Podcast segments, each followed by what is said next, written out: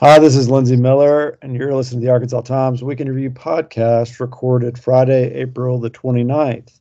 On this week's edition, we're going to talk about Asa Hutchinson's pre presidential race appearance in New Hampshire, the latest on the mystery of the missing Arkansas Museum of Fine Arts sculpture, and the Little Rock School District's new superintendent. I'm joined as usual by Max Brantley. Afternoon. So we we mentioned last week that uh, the Asa Hutchinson all but said that he was kind of considering a presidential run. He had a uh, a big speech in in New Hampshire this week. I mean, big is a relative word, but uh, what did he say? Well, he was introduced glowingly by uh, the governor of New Hampshire, uh, Sununu, is, is a rational conservative and his talking point line was, I'm a problem solver, not a chaos creator. And without naming names, uh, he pretty clearly was referring to Donald Trump. And he kind of said he didn't believe in going after culture war issues as a way to campaign, but but I don't think he said anything that really set him very far apart. I mean, he whether it's immigration or or social issues, I mean, he's he's just about as far right as the rest of them are. He's just nicer about it. Uh, it's a little hard to. I, I noticed that the speech got virtually no national attention, which is not particularly surprising. It's early for one thing, but New Hampshire is a big uh, platform, and it was at this co- political institution there that has a regular series of speakers of people who are seeking the national stage and and he seemed to be re- received uh, politely, and and I think that that's the story about Asa. Really is is is there room in today's Republican Party for somebody who campaigns that I'm I'm your granddaddy's presidential candidate?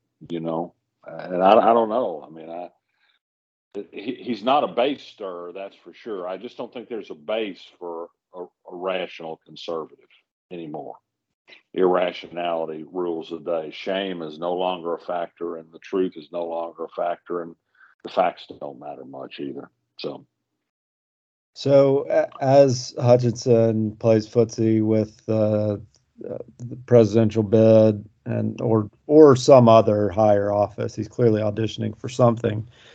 Do you anticipate that to change his the way he handles governing in Arkansas? Not very much. I mean, that that's the that's the thing that's always irked me is whatever he appears to be, he is a far right conservative in just about every respect. I mean, every once in a while, for example, on the, the, the overreaching bill to prohibit medical service for transgender kids, he, he shows a slight dash of compassion, but otherwise, he's everywhere. He claims there's a border crisis. He sent our National Guard down there on what was a fool's mission, and which has been proved by Texas Tribune to be a, a total bunch of baloney. Uh, just last week, he rounded up governors to sign a letter asking Biden to reverse his policy on on firing basically collective bargaining agreements on any federally financed project bigger than $35 million is just your standard anti-union republicanism and you know i mean that certainly won't hold him hurt him in the republican party but it's just all real familiar kind of stuff. That's he just believes that stuff on abortion. He's uh he's you know he's an absolute prohibitionist. He's switched over on school vouchers. I i, I don't see if he changes, it would only be worse, I suppose. He's he uh, what what he's done on refusing the rental assistance is just is cruel. There isn't any other word for it. You know, we could have 145 million dollars coming in here, and, and he refused it to help poor people pay their rent. And what's more, he basically lied about it. He says, "Well, we've got some money in reserve for that." Well, he's got six million dollars, and he's not giving it rental assistance. He's giving it for his little pet projects to our house and other agencies to spend on little programs. And so, so I said, no, I, I, I it's just going to be more the more the same to tell you the truth. Uh, you know, I, but and he's and he's such a lame duck too. You know, I mean, it's with each week it's closer to the end, and the the election noise drowns out most everything he wants to do. I think. Uh, we also had, unsurprisingly, the Department of Human Services sending out notice uh, warning uh, or pre- asking folks to prepare for the end of yeah uh, the COVID nineteen. Yeah, the state of emergency, which meant you didn't have to re up your Medicaid qualifications over and over again. You know, they issued this news release that it was time to re up on the news that Biden had just extended the, the, period into July, but they want everybody to be ready. And they say, not to worry, we've got all kinds of great new computer systems for people to register on. And I thought, this is in a state that is is one of the most underserved in America on on broadband, where poor people don't have computers, much less Wi-Fi accounts at their home, and and the notion that there, there almost seems an an urgency and a glee that they're going to get to start really working those roles again and throwing people off of Medicaid. But that that's that's not unpopular with the base. Again, this is another thing that doesn't do anything but build his bona fides as a as a rock rib, punish the poor conservative. All right, well let's let's move on and talk about something that we've discussed in previous weeks, and that is the case of the missing sculpture at the Arkansas Museum of Fine Arts, of course, formerly known as the Arkansas Art Center. Uh, there's a, a large red steel sculpture that was something like 27 feet tall and 50 some odd feet wide that for years stood outside the back entrance to the art center. And it, uh, as eagle eyed observers noticed uh, months ago, it disappeared. And, and uh, Museum of Fine Arts uh, staff wouldn't say where it was, said it was a, a, property of the foundation. And dribs and drabs have come out. And finally, Victoria Ramirez, the head of the museum, who is also part of the foundation, admitted that it had been scrapped. Yeah, it was kind of a, a news dump late Friday that the news, they finally admitted the scrapping. And that prompted me to write something of a screed about a lot of questions that were not answered about the disposition of this sculpture. And and I sent her a note asking if anybody besides Walter Hussman's newspaper could could get answers to questions about it. And she finally called me back and and and we had a long discussion. And and she began by saying, I have some talking points here that the foundation has provided, making it pretty clear that she was more or less reading from a script and she didn't venture far beyond it. But I will say this: she gave a long explanation for why they why they decided to get rid of of the statue or sculpture, and why and why they put it out for scrap. And it was that they just it had to be moved for construction. That made sense. It was corroding. It needed to be repainted. It needed new footings. They got bids for the restoration ranging from thirty-three to thirty-eight thousand dollars.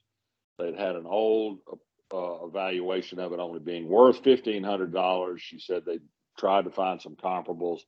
They found a comparable by the same sculptor that was only four hundred and fifty dollars. They have an art committee. They have a they have a deaccessioning policy or disposition policy. It went through the art committee. They made and includes a member who she wouldn't identify who's not on the foundation board. And they made the recommendation that they should get rid of it and that the only and that there was nobody readily apparent who had the resources to restore it and find another home for it. So they decided to scrap it.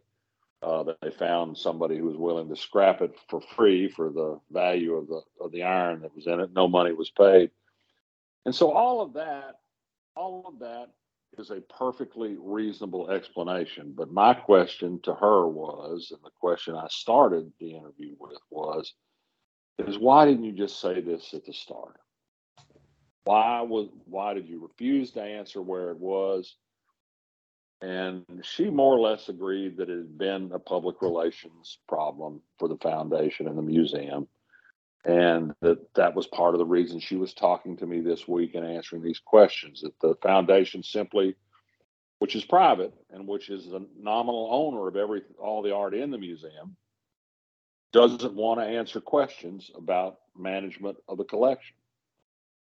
and you know, there's even a defense of that to the extent that you know you don't want to have to get in the position of justifying everything you buy and everything you sell, and I kind of get that to a way, but they, they have they have put forward this secrecy for so long that it's it's left a sour taste in the mouths of a lot of people who are longtime supporters of the Arkansas Arts Center, now the Arkansas Museum of Fine Arts. And she more or less acknowledged that. And, and, and the difference here, of course, was this was a really large, visible thing, iconic, if you will, simply because it'd been there for half a century. It also was placed in honor of the original major benefactor of the museum, Jeannette Rockefeller. And so this was just clearly something where an explanation was old and they finally did it and I think they realized they hurt themselves. They're still not ready to say when the when the museum's going to reopen. Uh, there, you know, there've been a lot of problems. There always are in construction, and they hope soon to announce the grand opening and they promise to be an inclusive place and not be a private club for billionaires, as sometimes people view the museum under the leadership, the foundation leadership of Warren Stevens. But it is a public, it's a public institution. It gets millions in tax money. Uh, it's on public land.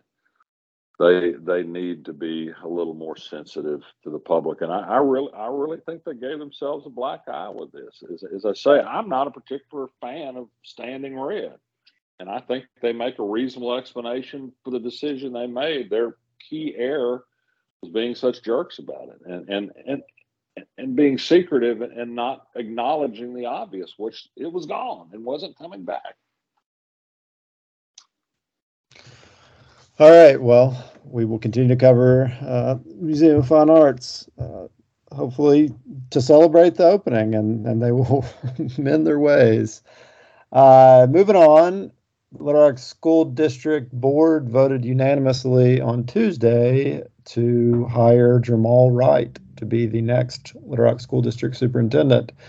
Uh, Wright now serves as superintendent of the Mississippi Achievement School District, uh, which encompasses a, a couple of uh, struggling districts. And he previously worked in Birmingham and Washington, D.C. I, I did not meet him or attend any of the meetings when he was here, but uh, Jim Ross, who's a former school board member and Arkansas Times contributor, covered it, and much of what Wright said I thought was was very impressive and and what the district needs. Well, and and and I trust Jim on that. I haven't met him either, and and I do think there were some people who thought the other finalist, I think he was from Atlanta. Is that right? Uh, well, yeah, he worked for the University of Virginia. I'm not sure where he lived, though, somewhere else. But he'd, he'd been in some school districts. He'd shown some success elsewhere in bringing people back to a district, which is something that would be useful in Little Rock. But Wright, who won the job, has shown some effectiveness in lifting children uh, who are in the district, and we need that certainly, and with a big emphasis on classroom teachers and a big emphasis on literacy in the early grades, and those are good things. Uh, to me, the, the most significant news of the hiring was a unanimous school board vote. Yeah. The, the, board the board is mostly together, but there are a few outliers that have some differences, philosophical and otherwise. And this comes after six years of state control that followed control that happened almost primarily because of the deep division on the school board. That that led to some key votes on the state board of education to take the district over because the board was dysfunctional. And so having a now expanded nine member board all agree on something, that's a hopeful sign for the school district. Yeah, definitely. Um, yeah, so uh, Ross said that that Wright uh, talked a lot about accountability and uh, you know that we didn't need more tests. He talked about uh, districts adding endless new programs, which is something the LRSD has certainly done, and and how we need to really get back to the basics. Uh, he argued that growth should not be a, a, metric that we put a lot of stock into. Uh, that that we should really focus on getting kids to perform at grade level. Of course, you'll have to battle the state on a lot of these things, but um, oh, that, sure, that's all. That's all right as far as I'm concerned. So I'm I'm looking forward to to meeting him and, and learning more about him. But um, well, the, the still the still large lingering problem of the Rock School District is it's going to be overpopulated percentage wise with children from from difficult economic backgrounds and so it's going to be a harder place to achieve and the pressure is growing ever stronger for expansion not just of charter schools but they continue to expand but expansion of school vouchers and what those things mean is, is inevitably take the students more likely to succeed and leave behind those less likely to succeed. And so I, I, you know, I'm still in the position of, of Little Rock being in a very perilous position, no matter how how smart the new superintendent is. Yeah, certainly. Well, it's uh, good to have a, a strong school board and a promising superintendent. As someone who still has kids in the district, I'm I'm rooting hard that that it can hold on. Uh, all right let's let's move on to endorsements. What do you got this week? Well, it, an odd. I read a book, which is amazing. It's hard for me to do because I can't stay awake very long. But I happened to see a brief mention of a book that was written by a guy who I met in Little Rock oh 25 years ago. He was covering the the presidential campaign for the New York Post at the time. A guy named William Neuman and he went on to work for the New York Times and fascinating guy and a good guy. And he became eventually the Andes region correspondent for the New York Times. He spoke Spanish fluently, and he one of his things he did on the side was translate books into Spanish and from Spanish into English. So I mean, he's he really is immersed in Spanish culture. Well, he's written a book called "Things Aren't So Bad That They Can't Get Worse," and it's about a subject that I knew absolutely nothing about. I could find Venezuela on a map, but that's about as far as I could go.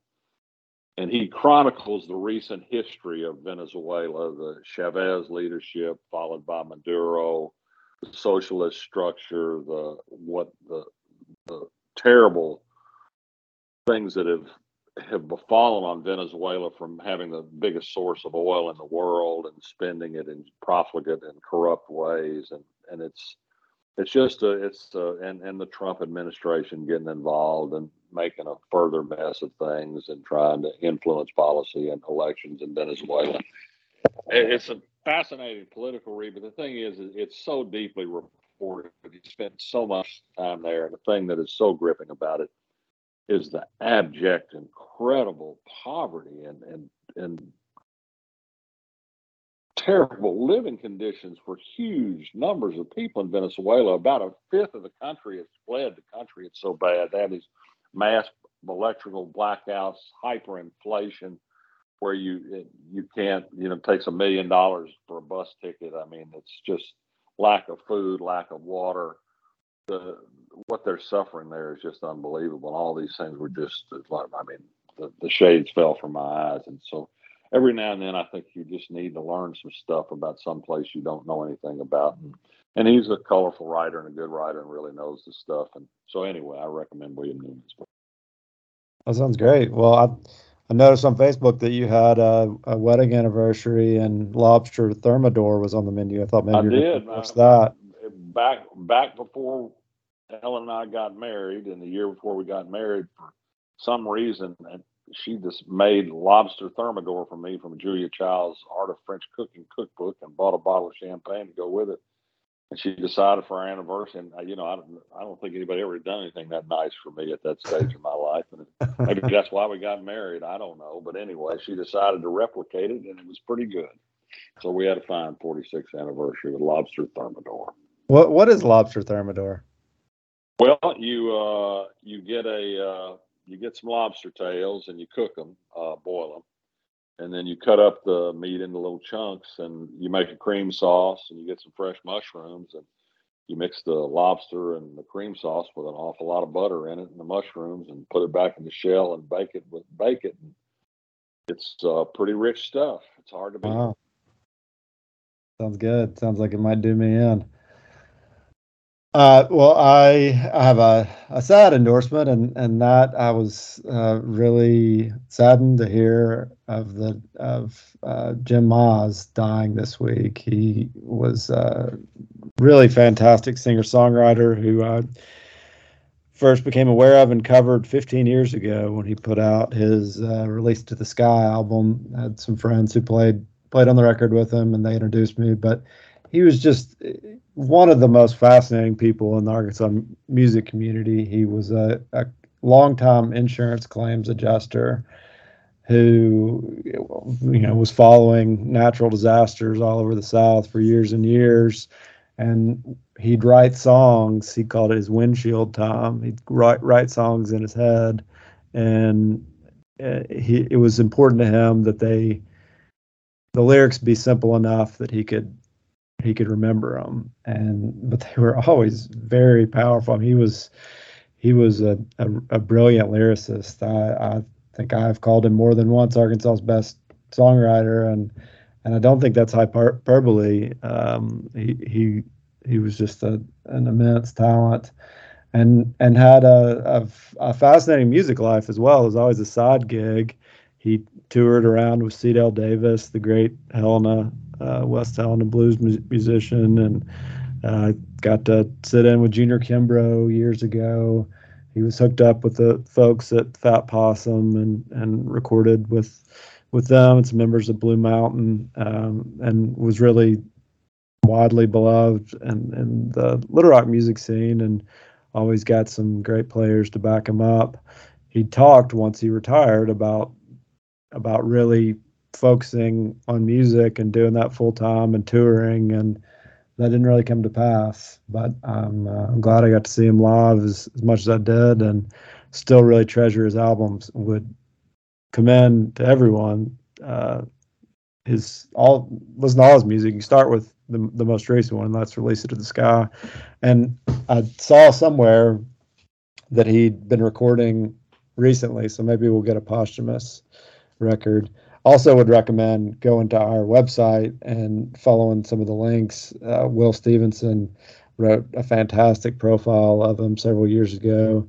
And then on Facebook and Instagram, Matt White of Whitewater Tavern wrote just a, a brilliant, lovely tribute to Jim and what his music meant to him. So, Jim Mize, gone too soon.